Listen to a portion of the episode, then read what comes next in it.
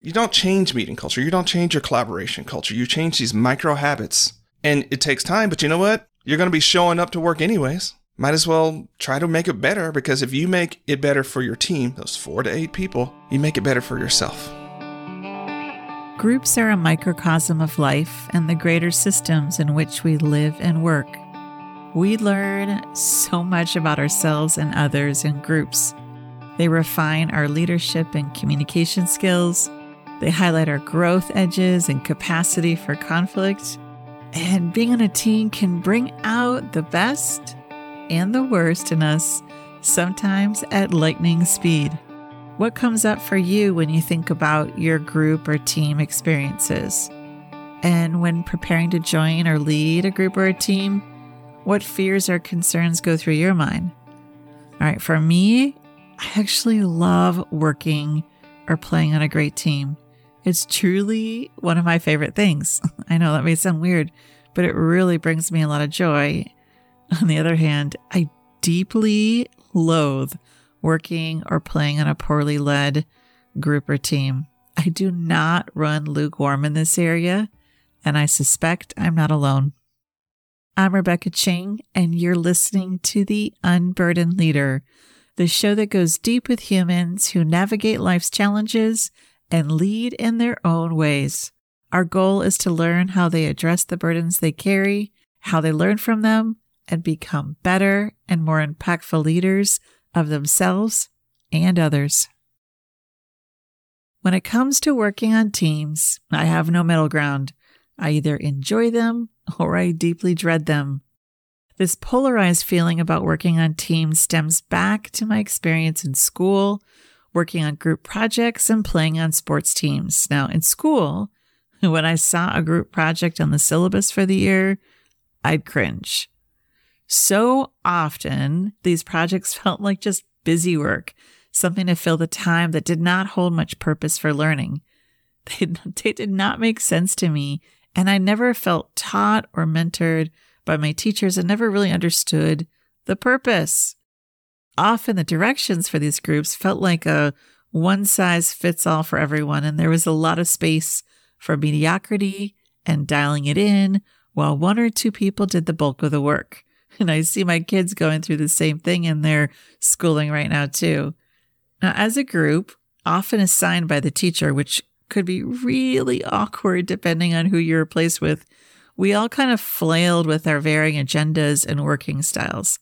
Now, the process of assigning who does what and when to meet up and figuring out the work that needs to be done usually was rushed.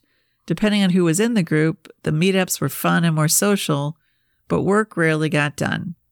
You may recall some of these experiences too.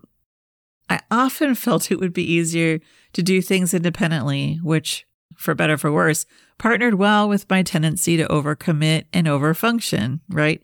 Not a great combo for sure.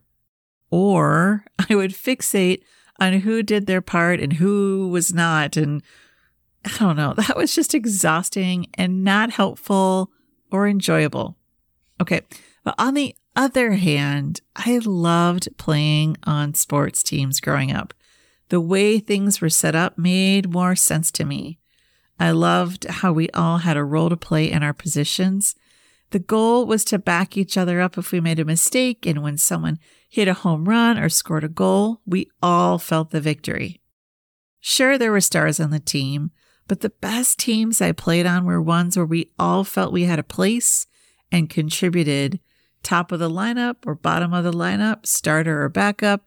And the best coaches were the ones who guided us individually well so we could collectively play well together while also striving for the win.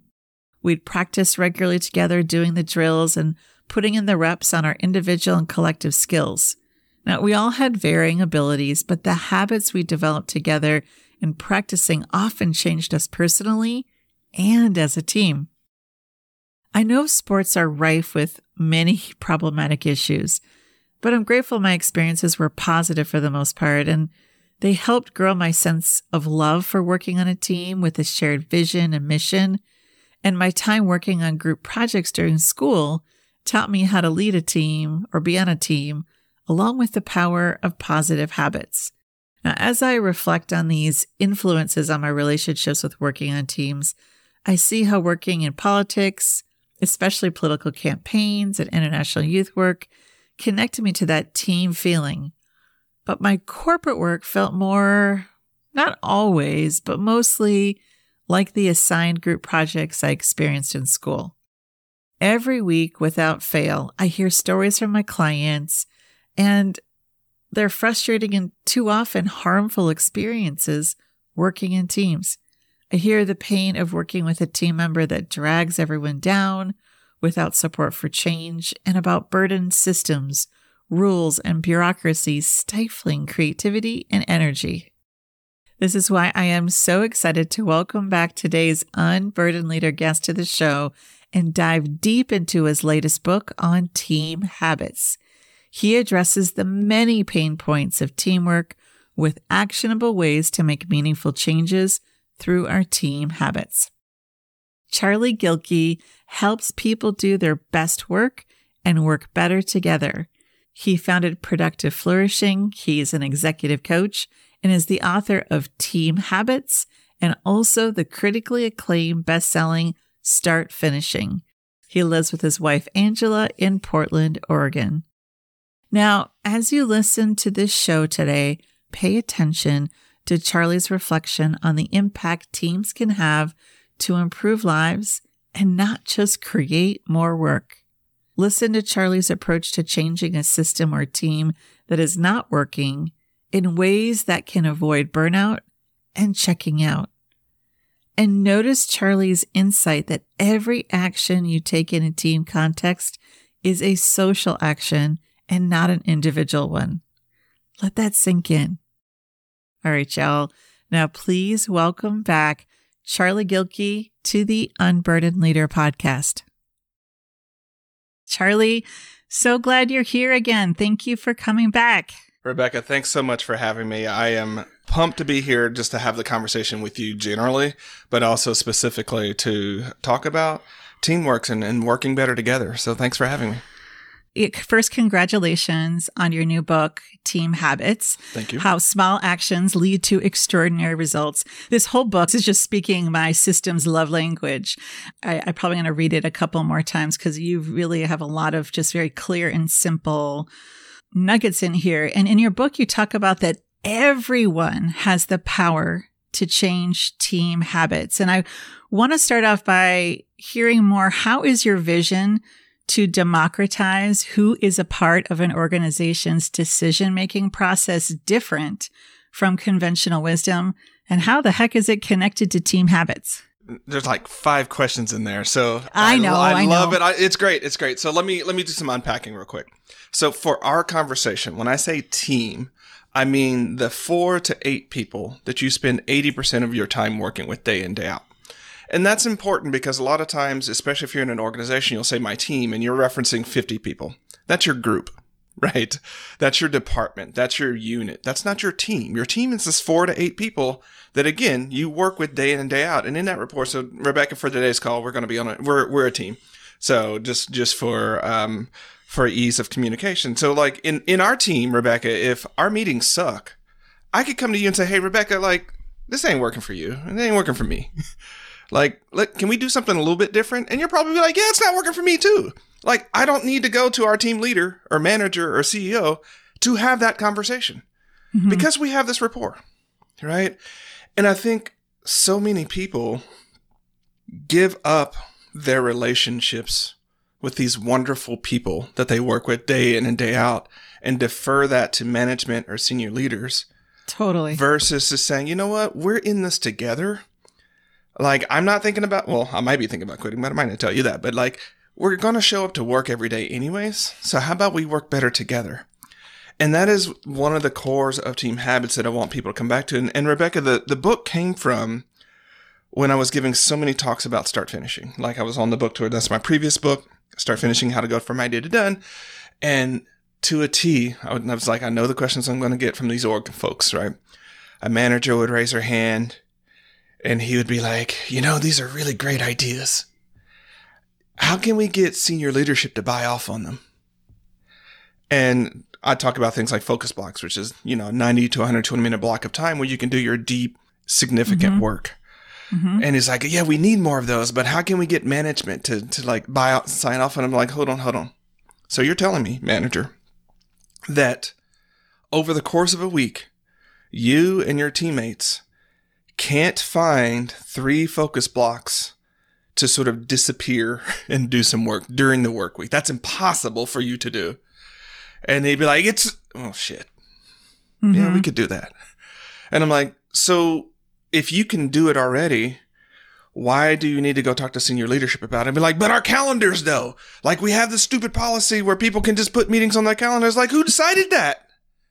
Who decided that that was the way? It's like you're saying that you can't change that? Well, sh- crap. right? And so every objection, it came down to that is a team habit that you've changed. So that's the team side of it. Habit is just the unconscious ways in which we act. And the difference between a team habit and an individual habit that people do is that as a team, we say, Hey, we, this is what we do here. And there's a cumulative power to people acting in concert in a certain way, right? There's a cumulative power that happens with that. So, Rebecca, you might have a weekly planning process that you sort of squirrel away and do yourself.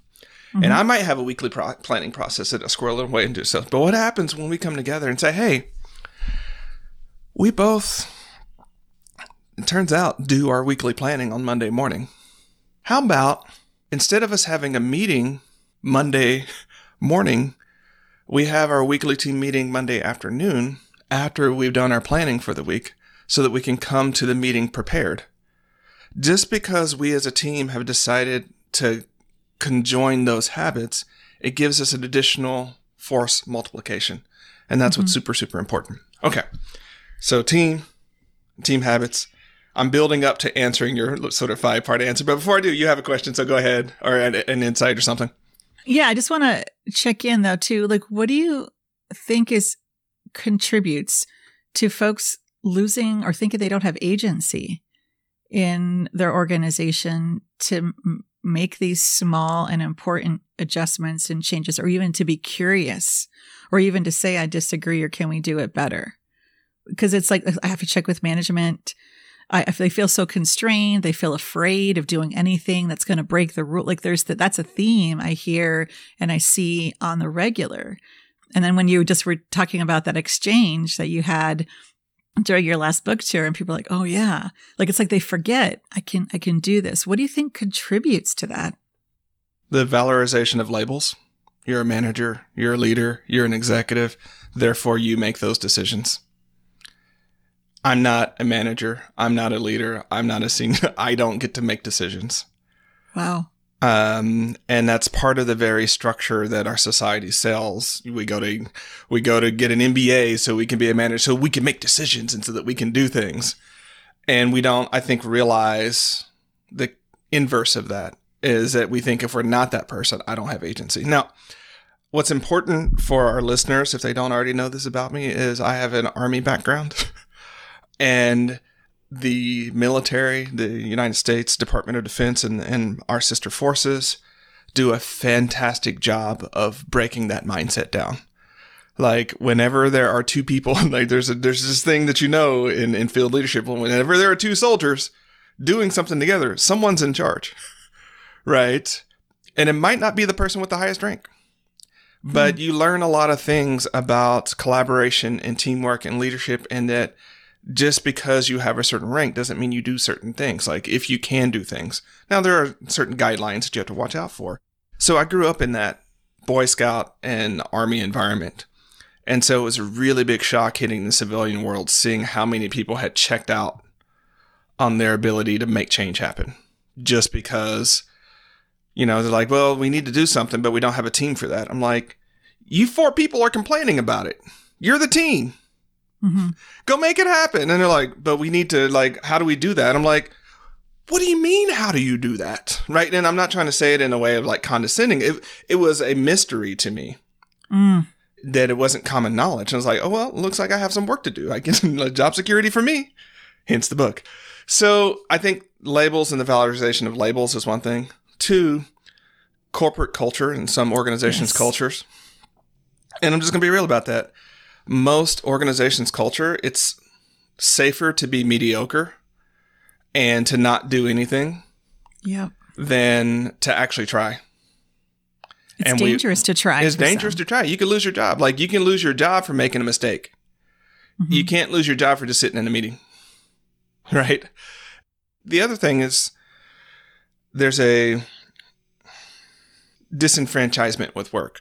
I say disenfranchisement, people think I'm going Marxist. We can do that, but still, what I'm just trying to say is some people are just like, you know what? I just get paid to do a job. I'm going to do my job and go home because Mhm. that's what I'm here to do. And that's great. And I also want to remind those folks that work is inherently relational. So, yes, you're paid to do a job, but you're paid to do a job with people. And those people, like you, have their own needs and wants and things like that. And we have an incredible way as a team to make each other's lives better and do the work without it being a bunch of additional work. What I want people to change their perspective around is to get away from just phoning in making work better and working better together because of their feelings about say the organization and the stupid top down policies or whatever that kind of one. It's like, oh, that's there. I get it. Mhm. I understand. I've been there. And at the same time, what about these four to eight souls that you work with day in, day out, that buy you coffee, that share inside jokes with you, um, that show up to your weddings, that do all those types of things? Like, why are those people not getting more of your attention? And why are we not taking better care of each other on that front? Because we have an incredible ability to do that. So when we, well, this is going to a little bit aside side here, Rebecca, but a lot of times when I'm working with my executive coaching clients, there's a thing that some of them do. And I have to call it out. I call it out early in the relationship. What they do is create some idyllic, impossible to achieve scenario and then say, well, I can't do that, so I'm just going to do the status quo. Now, they don't say that in their head, but that's exactly what they're doing. Or our brains wired to do that. Our Like, brains are wired wi- to do that. Yeah, and to answer your question, I think a lot of people do that with work and why Mhm. they don't make change because it's like, I, well, shit, I can't change everything, so I'm just not going to change anything. I also know a lot of people that tried to change things and they just got shut down and they just kind of said, heck with it. I'll just dial it in. They got beat down too. So they tried. Yeah. Um, But, But what did they, they- try to change is my thing. I'm sorry to interrupt. Right. no, I, I think you're right. I think it's more of like, okay, how did you go about it? And how did you work with your team? I like the differentiation of team and organization too. So, and again, some systems are super rigid and, and closed and change is hard, but Yeah, Yeah. and I I understand that. And. I'm, I'm not trying to present in team habits that you can change everything about your organization. It's not in there because I, you, you can't. Organizations change slowly over time. Even CEOs learn the hard way. New CEOs, I'm gonna come in and change everything, and then three years later they bounce out. Why? because of corporate culture and the team habits that have so much inertia that the system wins. The mm-hmm. system wins most of the time when you let the enormity of the system continue to do what it does. But when you start chipping away at what makes the system work, people win. Right. and so sure. that's what I'm trying to do in team habits is say, look, there's this massive system that you work in. If you try to change the whole system at once, you're going to be exactly like you said. Well, I tried to change it and it didn't work. But really, really, let's say I'm going to poke on meeting cultures, right? Because meetings, we love them, right? no. um, you're like, well, I tried to change our meeting culture and it didn't work, and we just have these stupid meetings. I'm like, well, we don't change meeting culture. We change a collection of habits that we do in meetings. So we'll start with one. Let's just leave five minutes at the end of every meeting so that we can capture next actions from the meeting.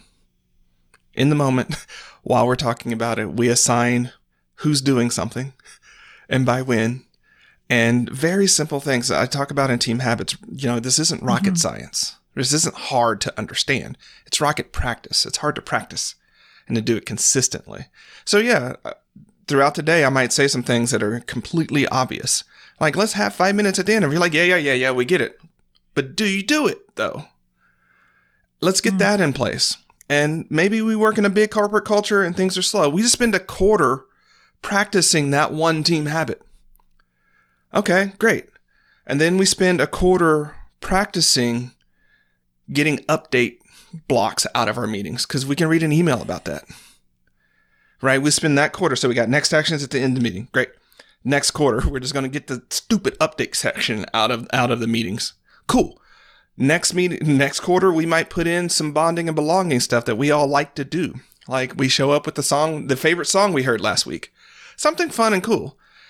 What we're doing is stealing time. So, like, if that meeting was 80 minutes plus or minus 20 minutes, even though it was supposed to be 60 minutes, Mm-hmm. we steal five minutes here. We steal 10 minutes there. We steal, steal 30 minutes there. We get that meeting down to a time that's appropriate. But fundamentally, we start looking forward to going to those meetings because we know why we're there and they're doing work for us and they're not pissing us off to do a bunch of pointless updates and things we don't care about. All the while we're stressed about the work we're not going we're not able to get to that we're going to get in trouble for not getting to. So For sure. that's what For we're sure. trying to unpack here. You don't change meeting culture. You don't change your collaboration culture. You change these micro habits. And it takes time, but you know what?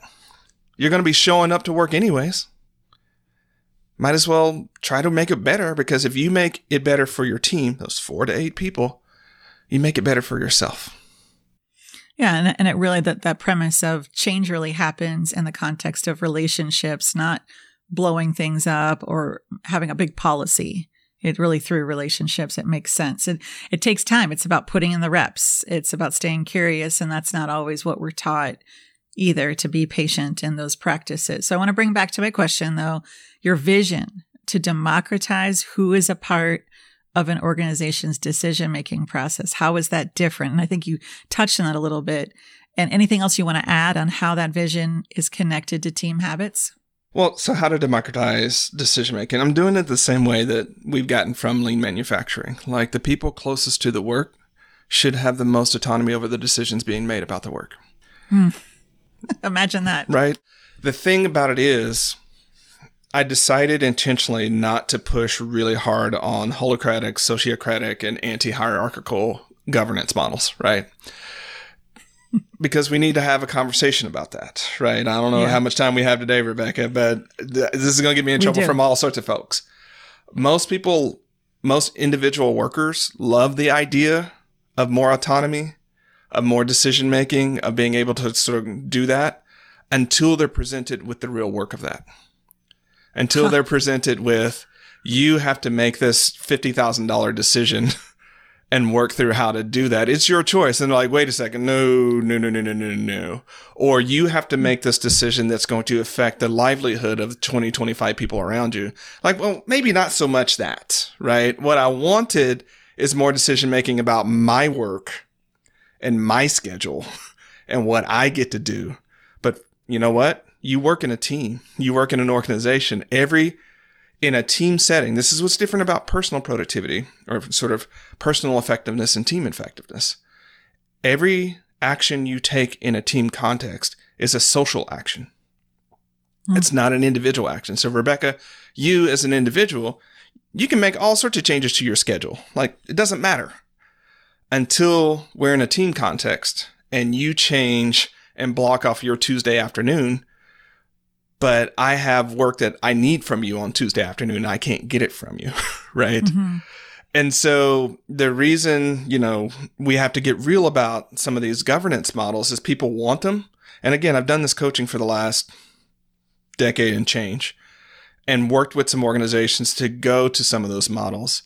And it's actually not the owners, founders, and executives that end up bailing on the project. It's usually the folks who were- Really? were, claiming that because they're like, because they, they won't make the decisions, they won't take the initiative. It really is a reprogramming of what it means to work together. Huh. And so I've seen more of those those initiatives fail, not because senior leaders are like, screw it, we don't want to do it anymore. So a lot of these models take the functional roles of, say, executives and managers and distribute them to teammates and distribute them across the organization. What we've done in a traditional org model is we've er- we've equated the position with the functional roles. So executives are the strategic decision makers, right? Um, and priority setters and things like that. in the models that we're talking about, these um, new governance models, you take those roles and you distribute them across um, different people. That's great. People want it until the really complex decisions that involve people's lives and jobs and life and livelihood get placed and like, ooh, that's I'm not prepared for that. That's a hard decision. I don't want to do it. I just want to show up and do the thing. It's like you can't really have it both ways on this one, right? And so, again, this is going to get me in trouble from all sorts of things, but we need to get real about that because, in the same way that we don't take agency of our lives and our personal relationships, when you introduce some of these models at work, you see those same things happen. And so, Rebecca and I bump into each other. We both, I'm heard about it, but I decide that I it's uncomfortable for me to talk about it and Rebecca doesn't know she bumped into me. So I don't take that initiative to do anything and we let these frustrations creep. I could have reconciled mm-hmm. it the whole time with Rebecca. I just didn't. it turns out if you're really interested in democratizing decision making, you're actually going to have to talk a lot about the emotional components and the emotional and social components of making these decisions. And it's not as simple and easy. Like, and again. I learned this in the army because I was an officer, and then I had people like, "It must be great to have your job, sir."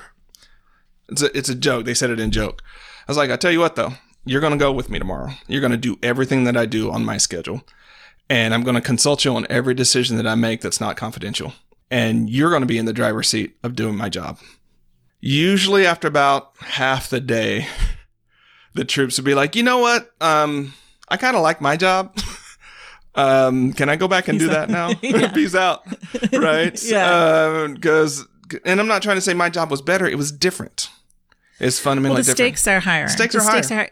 And so what's coming up for me, I don't know. Have you read Cedar Barstow's book, Right Use of Power? No. If not, I definitely check it out. And, and she's coming on the show uh, soon too. And, you know, she talks about these different types of power, like personal power. And so many people kind of forget that they we're born with our own mm-hmm. personal power. And there's so many systemic things, let alone things in our personal lives that cloud that. And then there's um, role power, status power, and institutional power. And just kind of the, and then up power, down power, and mm-hmm. all these different things to stay curious about. But I think there's, there's something about power that's woven into this individual and systemic power that's, part of this that I kept thinking about as I was reading your book. Yeah, I'm glad you mentioned that. Earlier in the earlier in the drafts of Team Habits, I was really clear that so much of the book is about power. And much like what I was talking about in the in the green room, I decided to Trojan horse that. The funny thing about it, as much as I've been railing against some of some of the challenges with converting into an anti-hierarchical or sociocratic governance model. If you practice team habits, you are doing that. Yeah, it's egalitarian. Then. it's yeah. egalitarian. You are effectively doing that. And while you're having conversations, conversations about power will come up. Um, we don't have very good communication structures and facility with talking about power directly. Mm-hmm. And so to make the book about talking about power up front sets a whole meta conversation of like executives are like, we're not really like we're in the middle of COVID, man. Like, are we really having this conversation about power right now? And then on the flip side, to have some of the real conversations with line workers around what the emotional, social, and mental components of power and the relational and all the things you're talking about. It's like they're, they're like, I'm trying to just breathe. I'm just trying to breathe, man. like we are just trying to breathe. And so, you know, for better or worse, yeah. I decided in this one, I was like, we're all just trying to breathe and do better together. What is the simplest way to talk about that?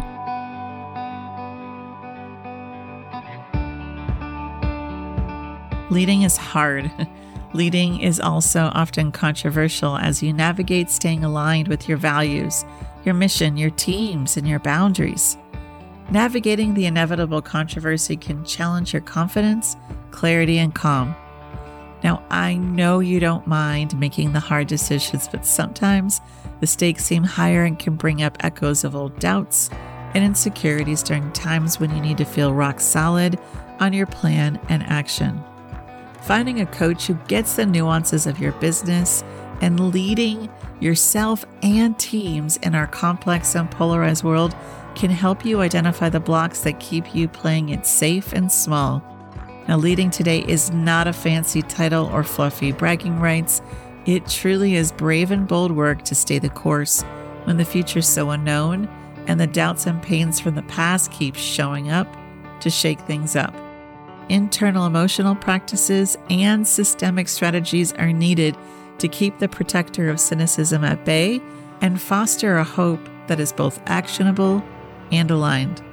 When the stakes are high and you don't want to lose focus, when you want to navigate inevitable conflict with the teams you lead and in between your years, when time is of the essence and you want to make hard decisions with confidence and clarity, that unburdened leader coaching is for you and where you deepen the capacity to tolerate the vulnerability of change, innovation, and doing things differently than you were taught.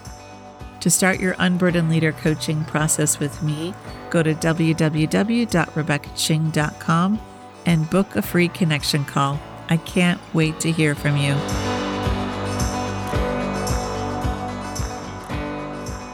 I'd love to pull some quotes from your book because there's so much I wanted to talk to you about. And so I think I'm going to just pull some quotes and have you riff on it. And we'll see how many we could get through. I, there's so many. So I couldn't pick a favorite. So they're not in any particular order, more than just like the flow of the book. So you said in your book, if teams are working well or poorly, it's really not about the people on the team. It's about how they're working together.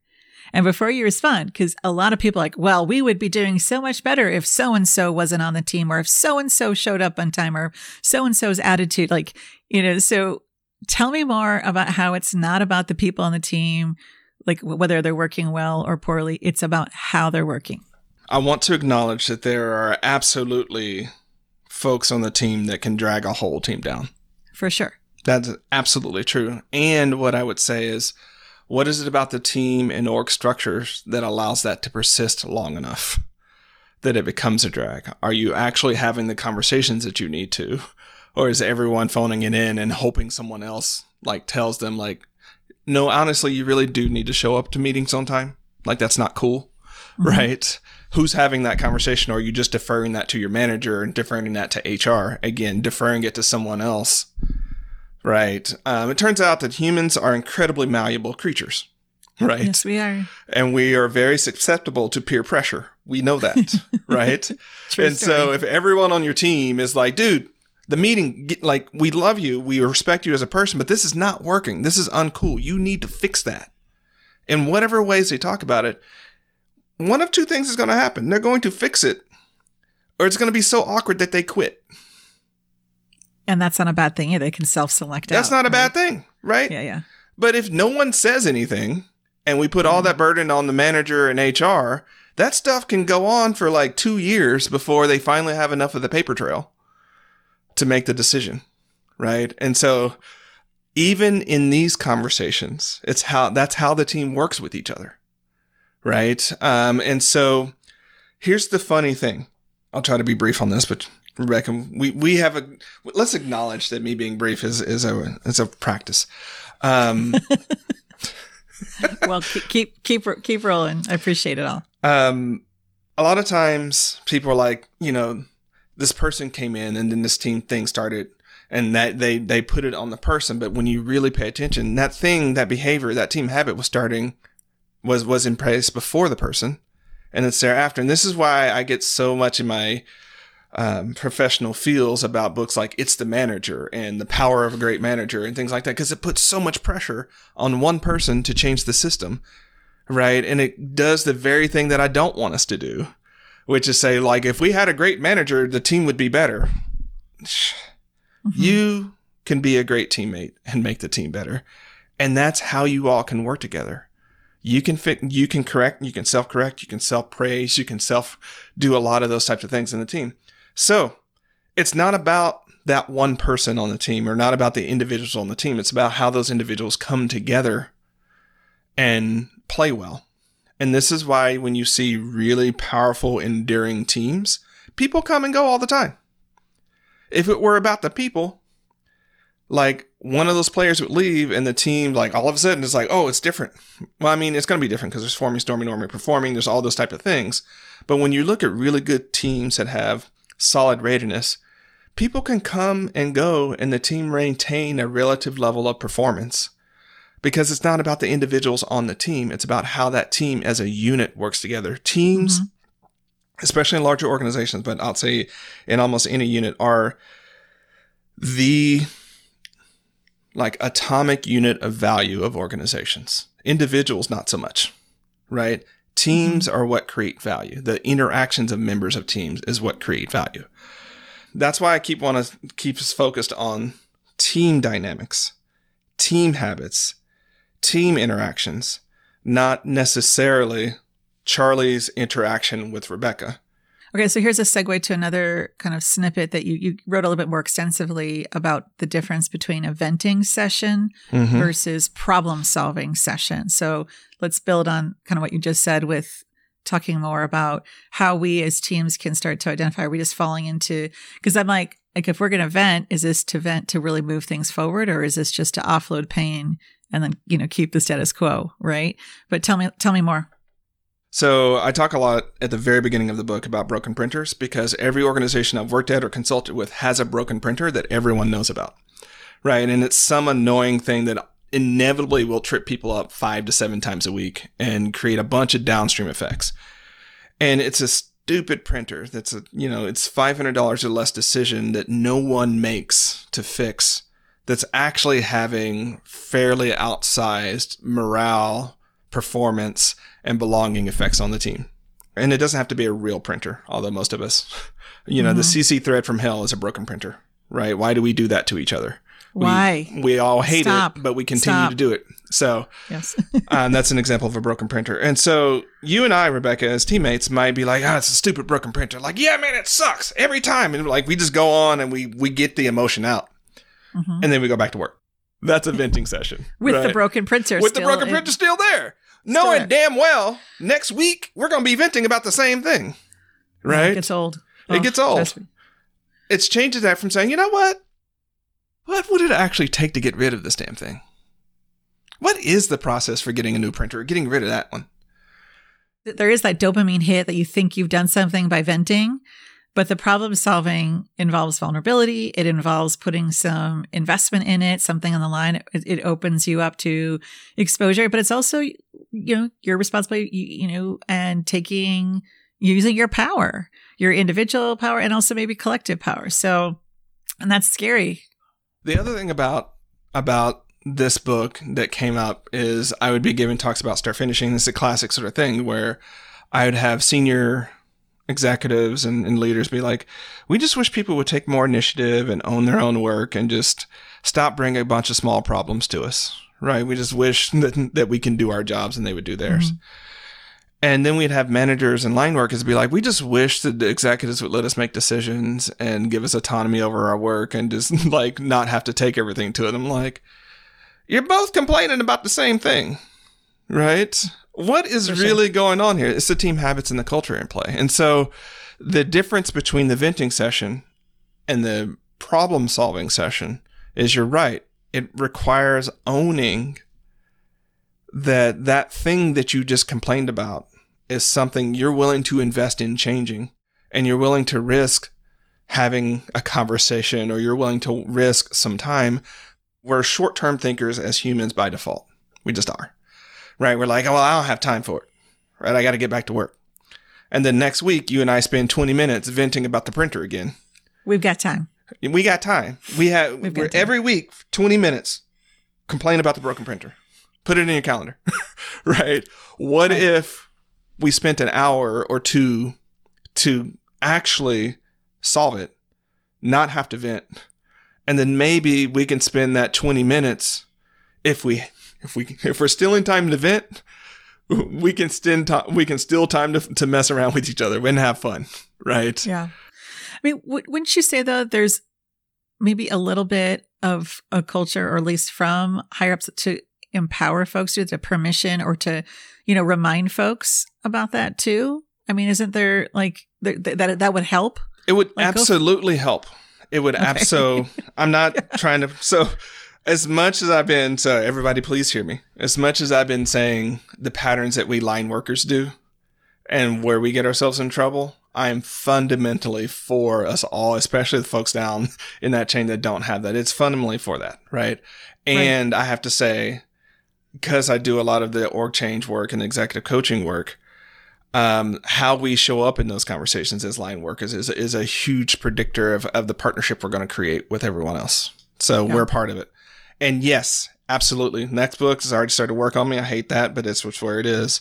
It's really from the leader side. Like here's here's what you have to do, right? The exact opposite of what most people think, right?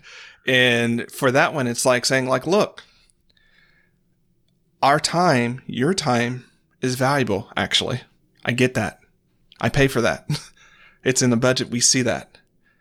If you are seeing things you can change within this amount of spend, with this amount of money, this amount of time, please make a plan. I, I talk about a drip, a decision recommendation, intention, or plan. Please mm-hmm. suggest a solution and work it through. Um, and let us know what you want to do, and we'll do the best we can to make that happen. Okay. Tell me what you mean, what you wrote about put your team values on the floor, not the wall. Yeah, so this is about walking your values. That's that's what I'm trying to do in that one. A lot of times we create team values or corporate values, and they're just these like aspirational posters on the wall, like integrity and excellence and whatever, right? Value, right? Really broad words that we hashtag really cool. hashtag yeah. really cool. We aspire. They're aspirational values. They're but when lived, you look yeah. when you look at the values on the floor, what people are walking and talking every day, they're not those right? And it. so you might have innovation on the wall, but then have so many team habits and corporate workways that prevent people from innovating. Well, guess what your real values are? Um, you know, as I'm working with folks, especially executive coaches and things like that, and, and founders, I'm like, here's the thing your values, here's how I know what your real values are what you promote people mm-hmm. by and what you fire people by, right? If those aren't actually in your stated values, your stated values are BS because people are going to do what gets them promoted and what gets them and and not do what gets them fired regardless right. of what's on the damn wall.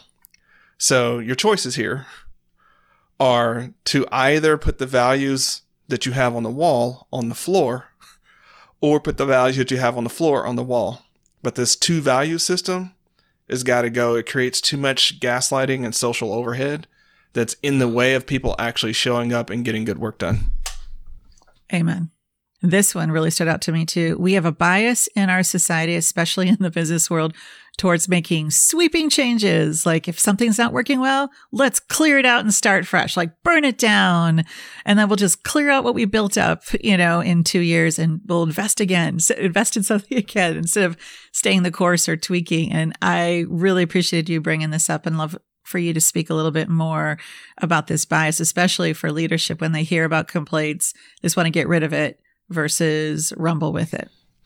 We are, as a people, grandiose thinkers. We think in terms of monuments and we think in terms of big, big, big, right? And so um, to come in and be like, and again, some of the listeners might have heard me talking about five minutes into the end of a meeting, like, really?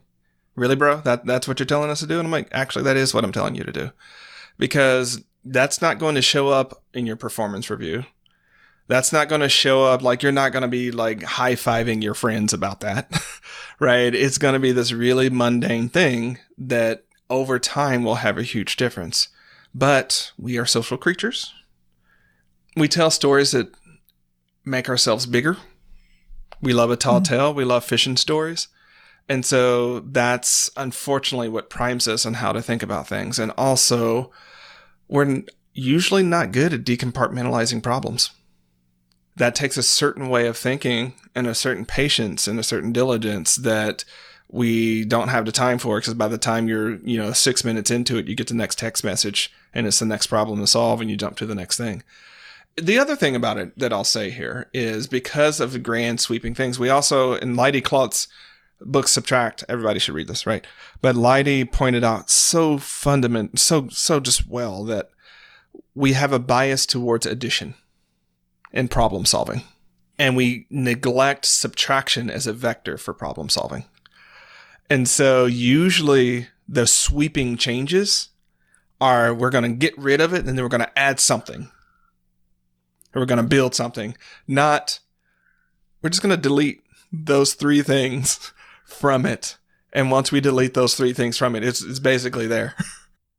Lastly, you said many organizations implicitly or explicitly discourage people from bringing their whole selves into the workplace. It's almost impossible to feel a strong sense of belonging in a team where you can express only a fraction of yourself.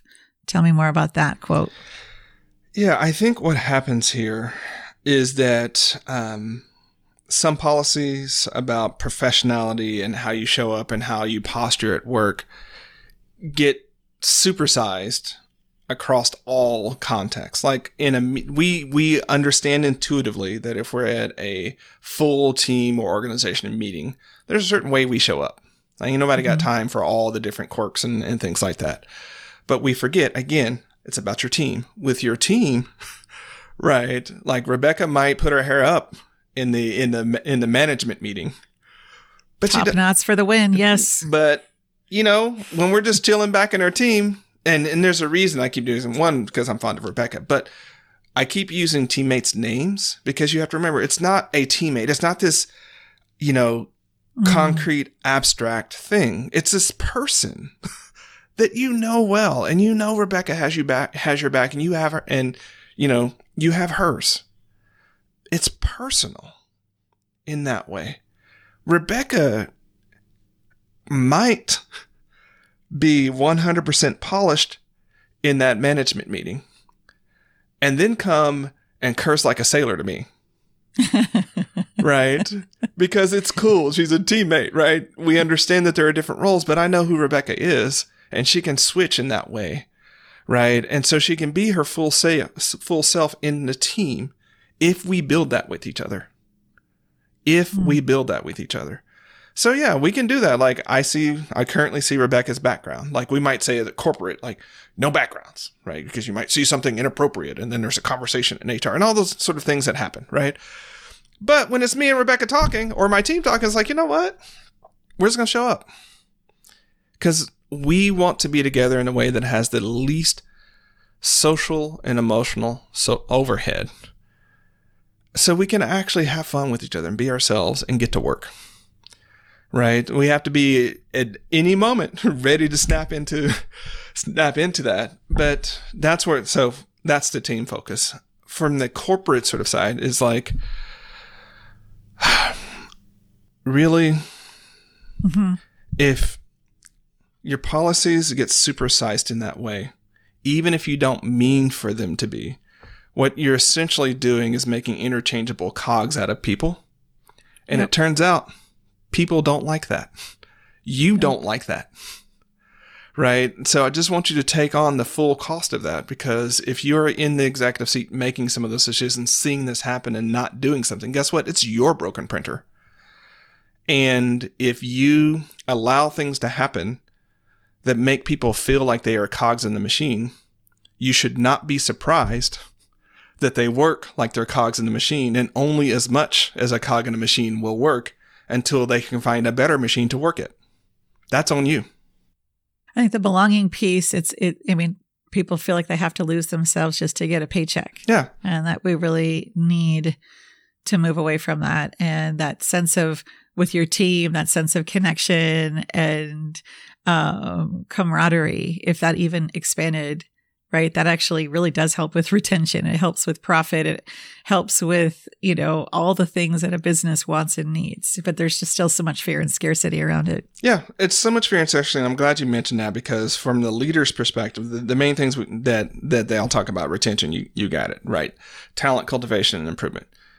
Working on your team habits helps with that, right? Um, innovation helps with that. Um, efficiency helps with that, right? All the mm-hmm. things you actually care about are solved by working on better team habits and especially belonging. And if, again, you treat everyone as irreplaceable numbers on a line, you should expect them to treat your, your organization like a replaceable number on a line. So if you want them to be with you, you need to be with them.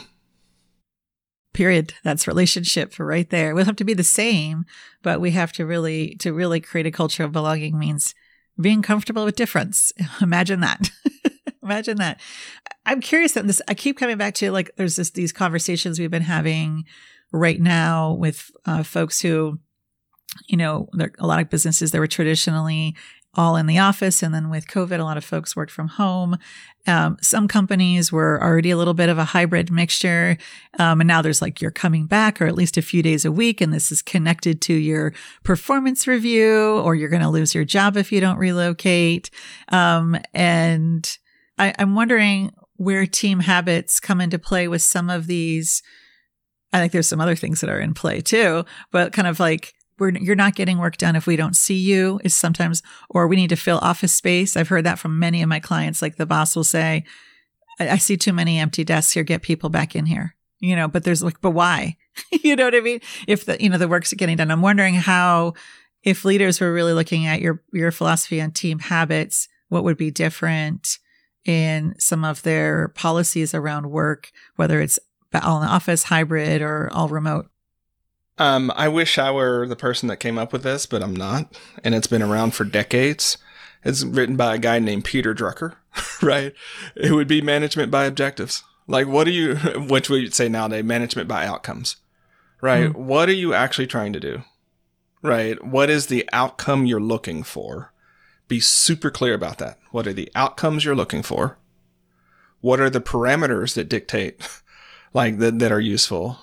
And then what are the priorities? Like that's really what we need executives to focus on. What are the outcomes we're looking for? What are the parameters that, that we have to follow by? And then what's the priority stack? And so teammates, if they really follow like the whole organization and the team, the conversation would be not, I don't see, I don't see you sitting at a desk. Therefore you're not working. It would be the outcomes we've agreed need to happen or that you know need to happen if, if we can't come to agreement are not happening. What we're doing does not, what the team, what the department is currently doing is not sufficient to meet that. Let's have a conversation like, explain to me why the goals and the outcomes that, that we've set are unrealistic or unmeetable and how that works, right? Because maybe you're seeing something that I don't see. So I'll talk about that in the in goal setting, um, in the chapter on goal setting and prioritization. Like there would be that reconciliation that it's not just that we came up with crazy ass like oh don't get me on BX please don't get me on BX okay I'm on BX bold hairy or big hairy audacious goals right? Great. And we know there's, there's this weird thing from from goal setting um, science and studies. We are more likely to achieve a harder goal than a less difficult goal because we phone in the less difficult goals. Like, ah, oh, we can get it mm-hmm. done, then we don't prioritize it, and then it doesn't happen. We fall down on it. But I think that's also been supersized. It's like we're going to make impossible loon shot goals that's going to get people motivated to do that. And I was like, there's a time and a place, right? But leaders' job in this one, executives and leaders' job, is to really set those stretch goals that focus people's attention and then remove the BS and bureaucracy and roadblocks that keep people from achieving those goals. Because it turns out once most people and teams commit to a goal that is a little bit difficult, but they think they can do it, guess what? They want to achieve that goal. You are at that moment of time aligned. Mm. Everything that happens after that in your workways and in your team habits is what you need to work on as a leader you know, a lot of times when I'm brought in to do some of this work, and we're talking about alignment, and especially from these teams, like, how do we get your teams aligned? I'm like, well, let's first, I just want to ask the, the simple question why do we assume we're not? What if we were aligned already and there's something else in the way? Mm. and of course, now you know what, what that something else is. How it would look different is you wouldn't see what's been called the boomer power play. of oh, work yeah. happens in the office, and so you all need to come back to the office. Just guess that's how work happens. Well, guess what? It's 2023. Work hasn't happened that way for the last 23 years. Just COVID made gave us an opportunity, right? Like it, it was a forcing function to break that mold. The real power play, while it's been generational, has been people who think in terms of outcome focused work mm-hmm. and people who think in terms of time and presence focused work. And that is the fundamental paradigm shift. That if you can get away from that loggerheads, you can have much more fruitful conversations about in office, out of office. Because it turns out with their team, way we're talking about team, I have to keep saying that. Me and Rebecca, we actually like talking to each other in a useful, constructive conversation two or three times a week. We might actually choose to come into the office together, grab some coffee, work on the whiteboard, hang out. You know, we might choose that because I like mm-hmm. Rebecca. I don't need you to tell me to do that. But telling me to do a bunch of stuff that doesn't drive my work forward, and then a month later, having a conversation with me about my work not being driven forward is fundamentally frustrating. Mm-hmm. like you created the very scenario that I'm now in trouble for. That would be the conversational shift. And so again, as we do more of this work, as I do more of this work and share more of what's coming in this next one, is just like leaders, what are you injecting into the system that's mm-hmm. creating the very outcomes you don't want?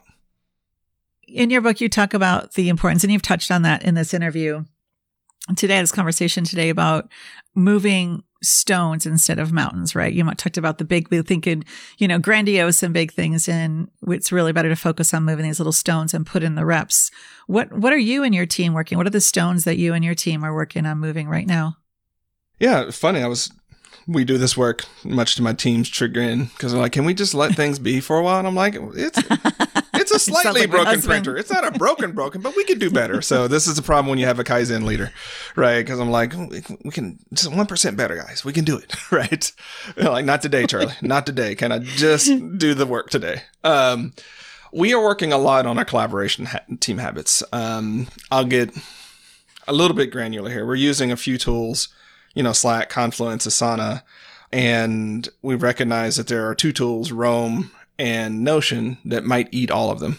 Ooh. And so rather than having it split across three or four different apps and spaces and where does the information live and it doesn't quite work right, it's playing with like, do we consolidate in that way? And those are just straight up collaboration. Like where do we put, where do we put task?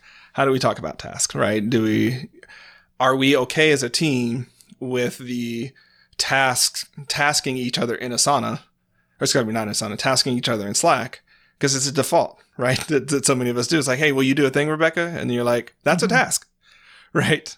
Technically, that should be an Asana, right? What are we doing about that? So, working on those types of things. The other thing we're working on, and we have been working on over the last two quarters, is our meeting cadences. Um, we got into mm. a place in quarter four where there were just way too many meetings for everybody.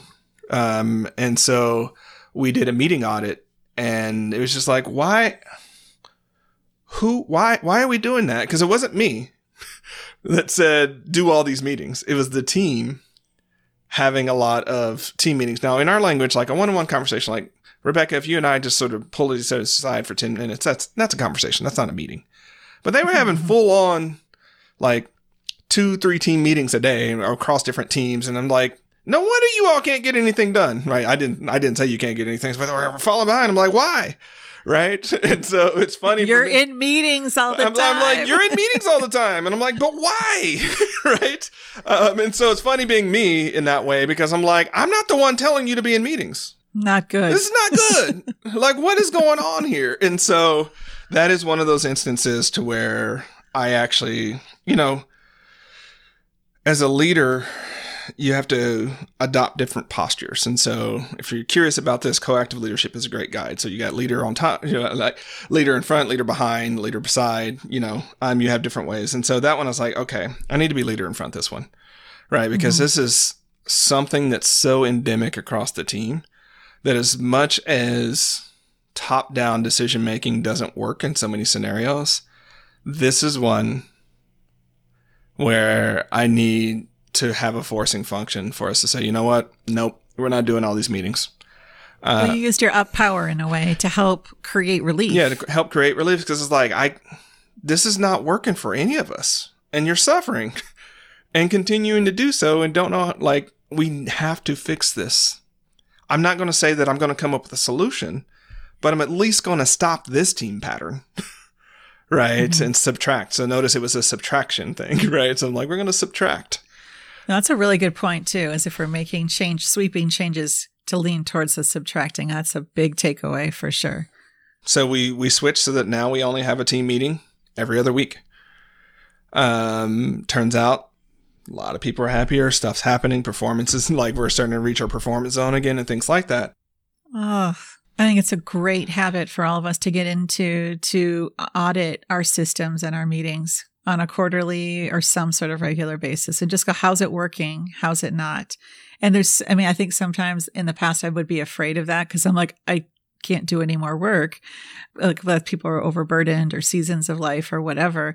But that fear that change or having curiosity is going to lead to more work versus it's actually going to free us up um, really is is the end game so i appreciate i appreciate that and one thing you noted too you didn't spend a lot of time on it but it stood out to me that when teams are working through big commitments and the stones um, that it, inevitably there's some inev- individual losses as you move towards the collective wins. Yeah. How do you and how do you help your team move through those losses, individual losses, while you're working through the bigger wins with heart and compassion? Thanks for pulling that up because I think that's what's not acknowledged when we start changing things, even if you're subtracting yes. things. Right. Grief. Someone Loss, put that yeah. there. It's grief. And Mm-hmm. it can be mistaken, especially in overly optically focused um, organizations. it can be taken as a status loss. Like you removed my thing. Totally. Right. It was my so- idea and you removed it. Yeah. Right. And so there's all that sort of thing that's in place. So first acknowledging like, hey, Rebecca, like I know six months ago you had this idea that we would do the funny joke block of the of the meeting. And it was super fun and it got us bonded right now, but it's kind of feeling a little stale now. Kind of like to change it to something up, but I know it was your thing and I appreciate it and it did its job and I really, really loved it. But how are you feeling with it? Are you like, what's going on? Like, are you open to changing that? Like, where are you with it? Right? Even if you, even if Rebecca still loves the funny joke block, she might be like, you know what, though? Like, maybe it's time for something new too. Right? Like, I can see that we're in this mm-hmm. relationship with each other and there's some give, but I wasn't just like, Rebecca, that's stupid. We're not doing it anymore. right? Um, it's a waste of time. Like, no, it, it served its purpose. It served us well at that time and it took really, really sure. good care of us at that time. And we have evolved, right? That's the thing that we forget about. As you work through your team's performance and as you get better about working, the, the training wheels and the things that you needed in an earlier stage, you might not need anymore. Right. And so that block that I was talking about, that financial review block, those might be training wheels. Those are training wheels now to get us all used to revenue stream ownership and to align and prioritize work around that and some other things that we're going through as a company. Six months from now, we may not need those training wheels. This small team that we have may just be at a level of readiness and context and know how um, and team habits that it's just sort of embedded knowledge and we can roll the hell on. Get our 25 minutes back. We don't need to keep talking about it. We did it. Or we might go through a cycle where things get crazy again. It was like, hey, remember when we used to do that? Well, we're not doing our habits. We need to do that again. So, my point is just because something's not working for you now doesn't mean that it didn't work for you in the past. And doesn't mean that the person's good intentions and good ideas and good heart can and should be dismissed. If Rebecca put the funny joke block into the meeting, I want to go back to Rebecca and say, that was seemed like a great idea and it did some good work for us. What do we really need to work on now? And pull Rebecca into that process of helping me co-create the next great thing versus just shutting her down and excluding her and say, you know what, that's old and busted. I got some new hotness. Deal with it. Cool, cool, cool. totally. Oh my gosh, yeah, that's those are all really really good points, and I feel like that's almost often what I talk about, even with our when we're trying to change our own individual habits, right, or practices and things that we've done that maybe were comforting us, but comforting us in ways that were doing harm, uh, but they served a purpose. So I just really appreciate that external compassion shown too. As we, as we wind down, what is your relationship with your team today, and how has it evolved over the years? Hmm. That's a broad question. What is my relationship? You know, I'm always I always feel sort of awkward about these conversations because I was like, you should ask them. Fair enough. They're not here on the Fair podcast, right? So they can't speak for themselves. Um, I appreciate that. um, well, it's as big hearted as I can be and as much of the coach and friend and guide as I can be. I also pay their checks, and there's an inherent power dynamic there, right? And I just want to acknowledge that, that like, even if, and I do believe that they would tell me the truth because they've told me plenty of truths, right? And we've, we've, we've opened the door for that, right? You know, they're still that place to where their relationship with me is is a part of their livelihood and so i take that very very seriously so as best as possible i try to te- to treat my employees much more like they're my clients i'm, a, I'm an executive coach and, and things like that than than the folks who work for me right and fundamentally they do. So my relationship with them um i think it's deeply and frustrating collaborative for them. Right um in this Sounds pretty human. yeah in the, in the sense where i try not to make a lot of decisions on their part so they have to make a lot of they have to make a lot of decisions. I try to give them um i i don't even like saying try to give them autonomy. I try to set it up so that there is autonomy as much as possible in their work um right now because i'm in the middle of a book launch they need more from me in terms of feedback and guidance than the time that i have um, available with everything else that i'm doing and so that's probably the deeply frustrating part of the collaboration. My default is not to be a leader in front, to be honest, right? It's really not. It in the best ways as being a leader and being a teammate, like I'm not around and that's a good thing because the mm-hmm. things that I've set up allowed us to allowed us to work without me being around. And has it been evolution over the years? Or has it always been pretty constant for you to not want to lead from the front? it's been fairly constant when I know it's my role. So, for instance, in the army, there are plenty of times where I had a leader in front job. That was the job. I was the face. Okay, that's my job. When it was my time to be that, but when it was in the small team with my leaders, I fundamentally I don't know your troops the way you know your troops. Right? I don't know what they're working on to the degree that you know they're working on. So I had a few rules. Like one, don't make me chase you down to figure out what's going on with your projects and assignments right? Because then I'm doing two jobs. I'm doing your job of communicating with me. Um, and I'm also doing my job of managing you. I only want to do one job. So you do your job, I'll do mine, right?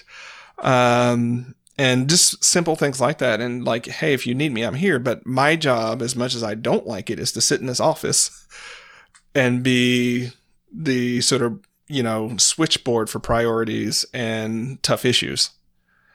Um, and so that was the job then and there were times I needed to be up front and needed to do the saluting and the parade and all that sort of what. And I did it and I did it well, but that wasn't my fun. That wasn't the fun part for me, right? My fun part was actually seeing my leaders and teams excel with as little guidance or with as little interaction from me as possible so I could focus on the things they couldn't do. So that was easier to do there when I'm, you know, commanding 219 troops than when you know I have a smaller team because like it actually is my job to make sure they get paid. So like it's just it's different, but I try to invoke as much as that because here's here's my theory of human nature that drives so much of this, and I write about it in Team Habits. One, people are inherently goal motivated. Two, they want to be in good relationships with other people. And three, and it feels like the same as the first, but it's not. They enjoy getting stuff done. How do I, as a leader, as a founder, as an owner, as a teacher, set up the conditions where people get to do what they already want to do and be who they already want to be? And what's in the way of that? And what do I need to add so that that happens? I appreciate that. Thank you so much for sharing that. And where can people find you and connect with your work, get your new book, and get access to anything else that you've your body of work that you've put together? I appreciate that. Thanks so much for having me first. Um, so, all roads lead back to productive flourishing. You'll be able to see prior bodies of work, but also team habits. But if you're really, really interested in just team habits and the conversation we're having today, go to betterteamhabits.com and you'll learn more about the book, but also learn more about the writing that we're doing around this as well. Really, thank you so much for this conversation. My brain is going a mile a minute. I've been taking notes and other things too. So you really are a wealth of knowledge, and I just appreciate your presence. Um, in so many businesses and organizations uh, lives and also just speaking um, truth to bs um, in so many of the business and entrepreneur spaces so just grateful for you and your heart and uh, the impact that you have and really wish you all the best with this book and i cannot wait to have you come back again to talk about the next one if you're willing I am definitely willing. I appreciate your time. And listener, I appreciate you. I know we've gone a little bit long on today, but hopefully it's been worth a while. Thanks for being with us. Absolutely. Before you go, I want to ensure you take away some of the incredible wisdom Charlie shared with us today. Charlie challenged us to put our values on the floor and get them off the wall. He also encouraged us to focus on changing micro habits over time instead of trying to make big sweeping changes, which can often lead to burnout and us tapping out. And lastly, and I really valued this, Charlie shared how the things we care about can be solved by working on better team habits. Imagine that. Now, after listening to today's conversation, did anything shift in how you see the way teams can impact change? What is a micro habit you and a team you're on can focus on changing and measuring over the next few months? And if you lead a team, what can you do to help your team have the space to do the work that they can do with the least amount of bureaucracy and burdens. Oh, gosh, we breathe in the messages like a fire hose about how much we need to change our personal habits to see the results we want in our life. But we learned today when we focus on our collective habits, we not only change individually, but we change as a team. And this is the ongoing work of an unburdened leader. Thank you so much for joining this episode of The Unburdened Leader. You can find this episode, show notes, and the free Unburdened Leader resources, along with ways to work with me at www.rebeccaching.com. And if this episode meant something to you and was impactful, I'd be honored if you left a rating, a review, and shared it with someone who you think would benefit from it. Thank you so much for listening.